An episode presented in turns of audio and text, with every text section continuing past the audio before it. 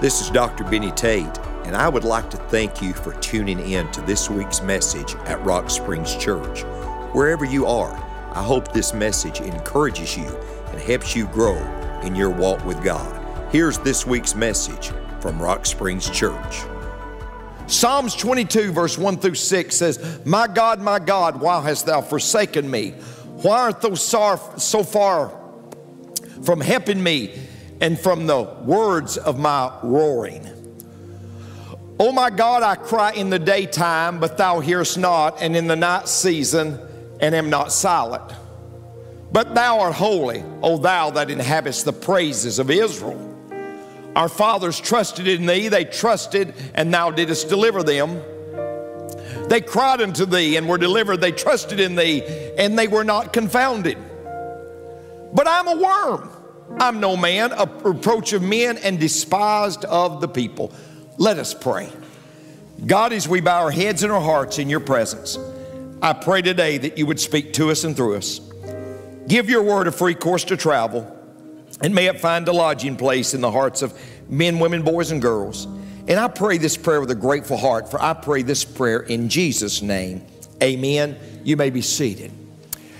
I want to talk to you about a message, a message I've never thought about, a title I've certainly never thought about. If I could only preach one sermon, if I could only preach one sermon. Now, there's a scripture in Proverbs that says this in Proverbs 18 and 16. It says, A man or woman's gift maketh room for them and brings them before great men. That, that God gifts you, and because you have this giftedness, many times it will bring you through doors that you couldn't have came through, but it was because God gifted you and allowed that to happen. I started thinking a little bit, I thought about, you know, in my lifetime, I've met five vice presidents of the United States. I've met five vice presidents of the United States. And then in my lifetime, I thought I met six presidents of the United States. You say, Pastor Benny, how do you how do you do that? Well, you just got to live to be old, amen. You just got to live to be old, and there's a good probability and possibility that it might happen. But you know, I thought about the five, five vice presidents and I thought about the six presidents, but there was a meeting in my life that was more important than all of them put together. There was a meeting in my life that was more important than all. I wouldn't take one meeting, this one meeting for all those meetings put together. It actually happened in 2011. I went to a place called Montreat, North Carolina, and I went to the home of Dr. Billy Graham, and I spent time with Dr. Billy Graham. And I got down on my knees and got a legal pad, and I just started asking Dr. Billy Graham questions. And I was getting ready to go when I said, Dr. Graham, I want to ask you a question as I go. I said, I serve in the a capacity as a president of a, a denomination. And I have a lot of pastors that, that kind of look to me and I kind of oversee and kind of guide. And I said, uh, what message would you say to me to give to those preachers? What advice, Dr. Graham, uh, what advice would you give me to take back? I've got to go back. I'm leaving here. What advice would you give me to take back to those preachers? And Dr. Graham said, I would say to you to go back and tell those preachers, preach the cross. I would say to you to go back and tell your preachers to preach the cross. And folks, let me tell you something. There's been many times in my life that I actually didn't know what to preach. I knew I had a big responsibility because as a leader, you can delegate tasks, but you can't delegate responsibility. And I knew I had a big responsibility. And many times when I didn't really know what to preach, I would just always return to the cross. 1 Corinthians 1 and 17, the great apostle Paul said, For Christ sent me not to baptize but to preach the gospel, not with wisdom of words, lest the cross of Christ should be made of none effect. He said in 1 Corinthians 2 and 1, And our brethren, when came unto you, came not with excellency of speech or wisdom declaring unto you the testimony of God, for I determined not to know anything among you save Jesus Christ and Him crucified. The prince of preachers, Charles Spurgeon, he said, when you stand up to preach, read your text and make a beeline to the cross. read your text and make a beeline to the cross. So if I only could preach one sermon unequivocally, that one sermon is the message I'd preach to you today. I'd preach about the cross. Now, there's three things I want you to see. First of all, I want you to see the amazing prophecy of the cross. The amazing prophecy of the cross. Look what verse 16 says For dogs have compassed me, the assembly of the wicked have enclosed me. They pierce my hands and my feet. Now, wait. That verse was written 1,000 years before Christ. Crucifixion was not even invented when that verse was written. That verse literally was written 1,000 years before Christ. But it was the prophecy of the death of Jesus Christ.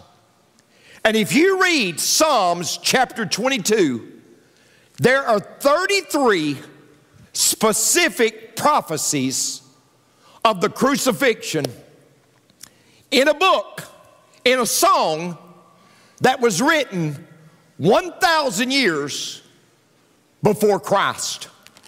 Now, I don't have time, ladies and gentlemen, to deal with all 33 of them, but I want to give you some of those prophecies. The first prophecy I want you to see is the cry. The cry. What Psalms 22 1 says My God, my God, why hast thou forsaken me? Now, wait. A thousand years before Christ, this was penned. But yet, Matthew 27, verse 46, Jesus was on the cross and he said, My God, my God, why have you forsaken me? You say, Pastor, why did he say that?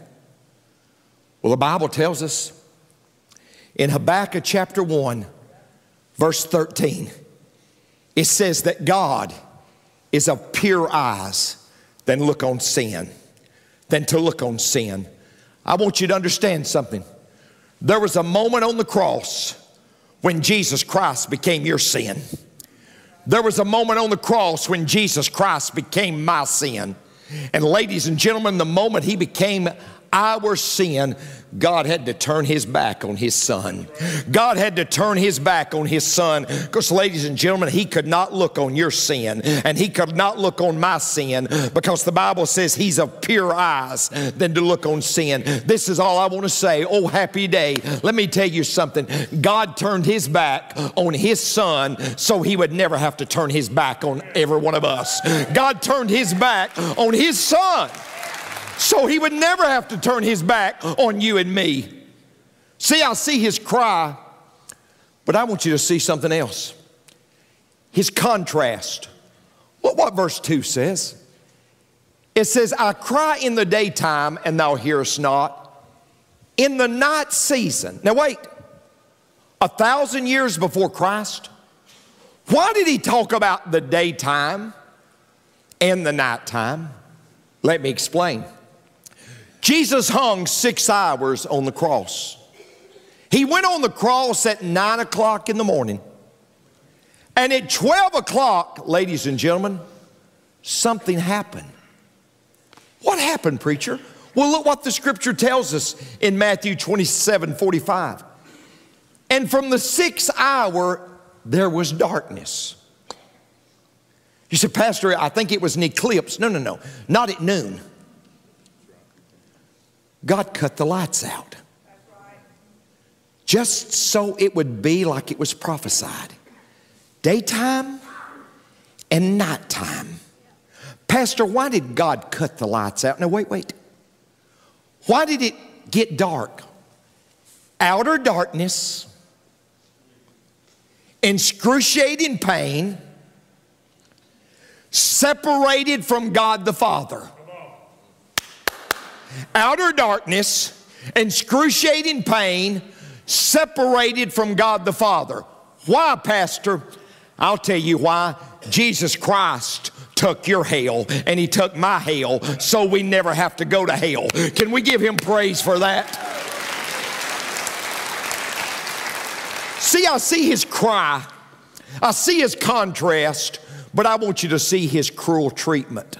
His cruel treatment. Verse 14 says this I am poured out like water, and all my bones are out of joint. My heart is like wax, it is melted in the midst of my bowels. The medical, a medical doctor, said that Christ went through five basic wounds. Wound number one was contusion. Contusion. You said, Pastor, where, where does that come from? Well, it's in Matthew 27, verses 67 and 68. They would take their hands, they blindfolded him, they spit in his face. They would take their hands and they would smote him and they would hit him To his face was swollen beyond measure. Contusion was the first wound that he went through. But that was just one wound. The medical field says the second wound was laceration. Because Matthew 27 and 26 says they, they took his body and they put him over a, a rail and they took a cat of nine tails that would dig into his flesh. Most men did not live through it because literally the intestinal tract would be jerked out. Contusion, laceration, and then penetration. The Bible tells us in Matthew 27 they put a crown on his head. It was poisonous thorns about three inches deep. And they would take a reed and they would beat those thorns down in that were poisonous because they wanted those poisonous thorns to get in down into his thinking. The fourth wound was perforation. They took spikes, ladies and gentlemen, They took spikes and they nailed them through the median nerve. That was such excruciating pain. John 20 and 27 speaks of the, the wounds in his hands. And then the last, the last wound was incision, where that Roman soldier in John 19 walked up and took a spear and rammed it into his side, and out flowed blood and water. There's the prophecy of his cry, his contrast, his cruel treatment. But lastly, ladies and gentlemen, there was the prophecy of his continual thirst. Look what he said in verse 15. He said, My strength is dried up like a potsherd and my tongue cleaveth to my jaws. He had been 18 hours in a Palestinian desert with no water, a severe fever, his tongue swollen three to four times the size of a normal tongue. He had lost so much blood. His heart was trying to pump the blood. Blood pressure dropped out. Kidneys wouldn't produce urine. And that's why he said, I thirst. John 19. After this, Jesus, knowing that all things were now accomplished, that the scripture might be fulfilled, he said, he said, I thirst. I thirst. Now get this, folks. And there was set a vessel full of vinegar, and they filled the sponge with vinegar. Look, and put it on hyssop. Nothing's, nothing is in the Bible just to be in the Bible. That's right. Why does it say they, they put it on hyssop, Pastor? Let me give you a story. You remember when the Passover took place and God said, I'm going to send the death angel through Egypt? But He said, You want to put blood over your doorpost. You want to put blood on the top of the door, on the sides of the door. What did he tell them to put blood over the door with? Go to Exodus chapter 12. He said, You take hyssop and you put it over the doorpost. You take hyssop and you put the blood over the doorpost. So, ladies and gentlemen, when Jesus was on the cross and they took hyssop and they put the vinegar to his mouth, look what verse 30 said. And Jesus, therefore, had received the vinegar. He said, It is finished. Oh, you didn't hear me, folks. He said, It is finished. The blood has been applied, the sin debt has been paid, paid in full by the blood of the Lamb. Oh, ladies and gentlemen, I want you to know something. I want you to know some of the amazing prophecy of the cross, but I want you to see something else the agonizing passion of the cross. The agonizing passion of the cross. Now get this. Look what verse 6 says. But I am a worm. Wait, wait. Why would that be there? I am a worm. Well, you've got to understand, folks, the Bible was not written in English.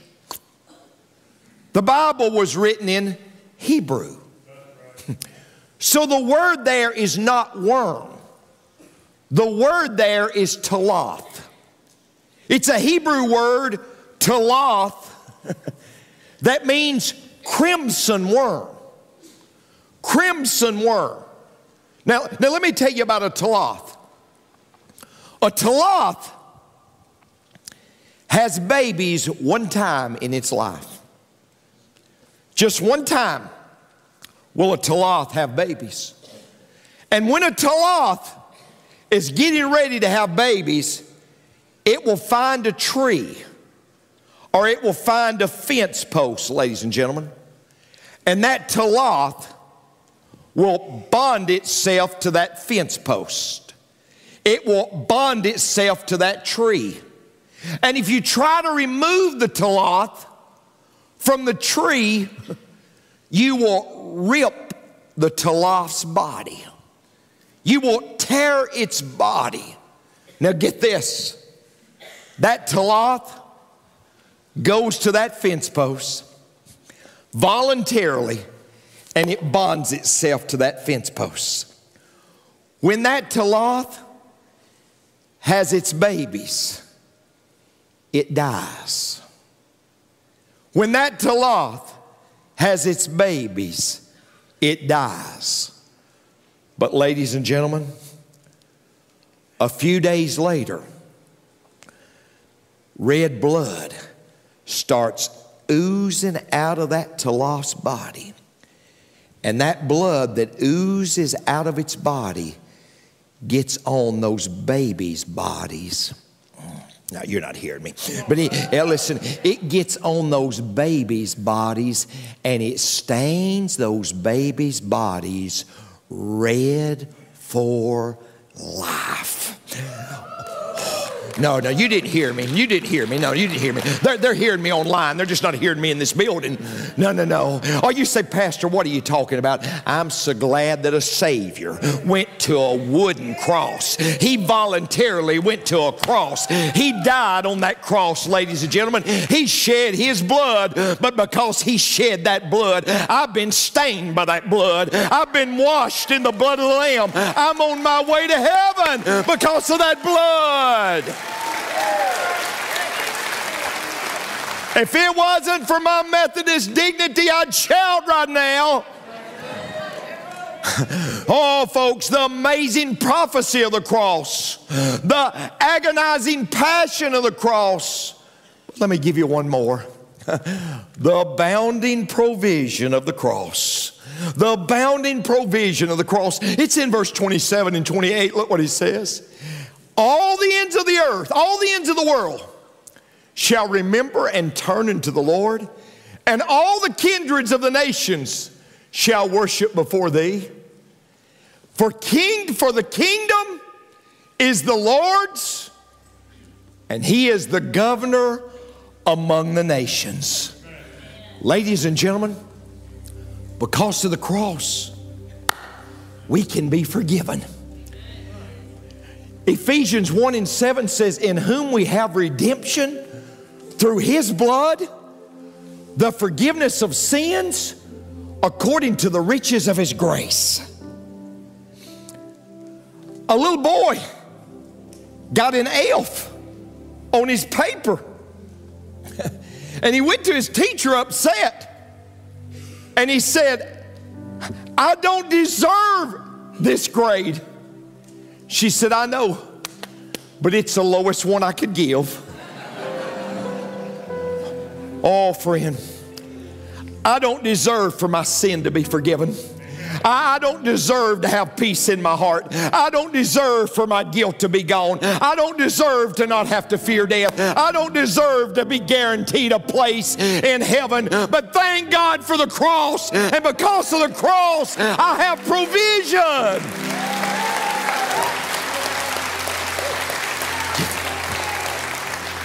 Folks, joining the church won't do it. Getting baptized won't do it. Being a good person won't do it. We've got to come to the cross because only the cross can wash away our sins.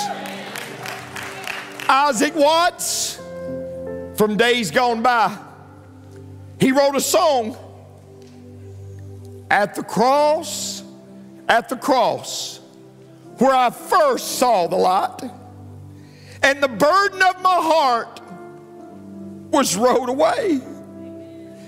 It was there by faith.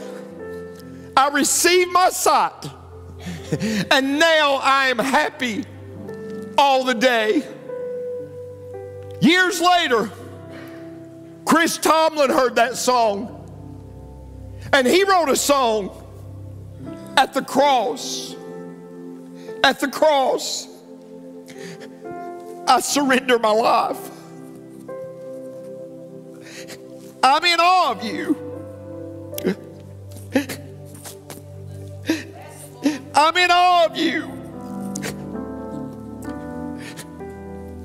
Where your love ran red.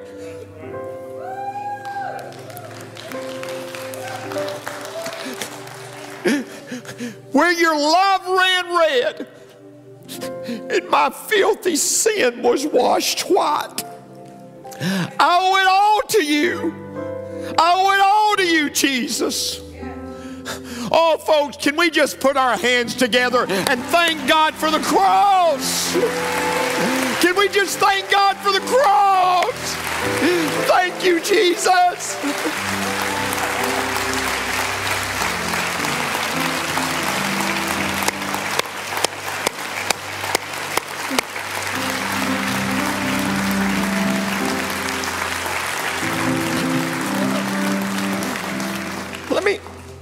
Let me close by telling you a good story.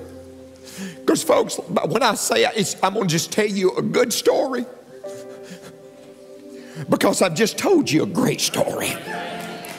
This one's only good because the, the whole message about what the Lord did for us has been great. Not, not that my sermon's been great, but what Jesus did for us is great. Folks, I'm not a great man, but oh, I've got a great message. Amen. The message of Jesus.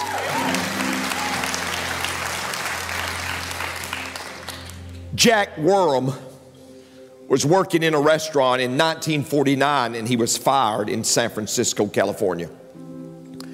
Jack Wurm was fired and he was walking up and down the beach in San Francisco. True story. And a bottle floated up. And Jack Wurm saw there was a cork on the bottle. And he pulled the cork off the bottle. And there was a message inside the bottle. This was it. To avoid confusion, I leave my entire state, estate to the lucky person who finds this bottle and to my attorney, Barry Cohen. And it was signed Disney, I mean, Daisy Singer Alexander. She owned, she was the heiress to the Singer sewing machine company. He, he, he found that. And he went and found that attorney. Now, look, he found it in 1949. She put it in the ocean in 1937. It floated around for 12 years. He found it in 49. He goes to the attorney, and the attorney says, Yes, this is legit. They separate her estate in 1949 and each get $6 million apiece. Somebody said, Pastor Benny, you've been on vacation this week? Yes. What you been doing? Just walking up down the ocean.